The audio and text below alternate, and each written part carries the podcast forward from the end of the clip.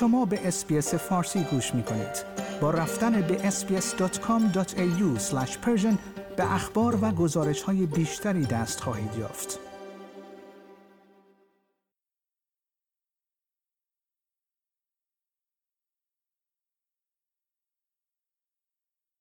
درود بر شما شنوندگان گرامی نیو سرد هستم و پادکست خبری روز جمعه 14 جولای سال 2023 میلادی را تقدیم حضور شما می کنم.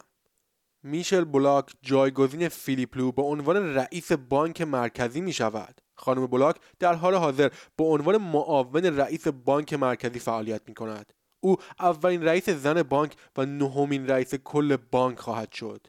بازیگران در ایالات متحده با پیوستن به اعتصاب نویسندگان این کشور خواستار شرایط دستمزد بهتر و تعهد این هستند که هوش مصنوعی جایگزین شغلشان نمی شود. این اولین اعتصاب مشترک در بیش از شش دهه گذشته است. پنی وانگ در دور دوم مذاکرات با وانگی دیپلمات ارشد چینی بر اقدام سریعتر در مورد تحریم های تجاری چین بر واردات استرالیا فشار آورد. این نشست یک ساعته در حاشیه نشست وزرای خارجه انجمن کشورهای جنوب شرق آسیا در جاکارتا برگزار شد که در آن موانع تجاری یکی از موضوعات کلیدی مورد بحث بود. شوهر سابق یک زن در سیدنی به قتل و نقض دستور منع تعقیب متهم شده است. مرگ کریستیان راکیچ در خانه ای در روتیهیر در روز سهشنبه آخرین مورد از سلسله مرگ های ادعای مرتبط با خشونت خانگی در سراسر شهر در هفته های اخیر بود. به کسب و کارهای استرالیایی هشدار داده شده است که مشتریان را در طرح ادعاهای زیست محیطی در مورد محصولات و خدمات گمراه نکنند.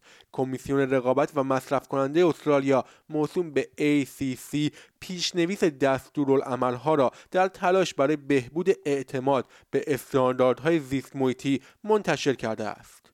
کوین سپیسی دو هفته پس از محاکمه تجاوز جنسی علیهش مدارک خود را ارائه کرد. این بازیگر برنده دو جایزه اسکار در دادگاه سلطنتی ساوتوارک در لندن به اتهام ارتکاب جرایم جنسی علیه چهار مرد بین سالهای 2001 تا 2013 محاکمه می شود.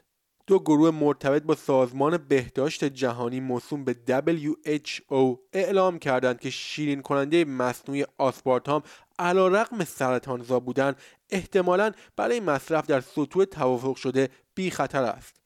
این احکام نتیجه دو هیئت تخصصی جداگانه بود. شنوندگان گرامی این پادکست خبری روز جمعه 14 جولای سال 2023 میلادی بود.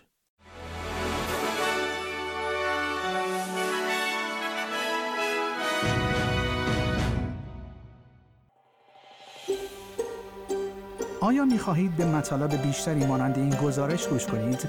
به ما از طریق Apple Podcast، Google Podcast، Spotify یا هر جای دیگری که پادکست های خود را از آن می گیرید گوش کنید.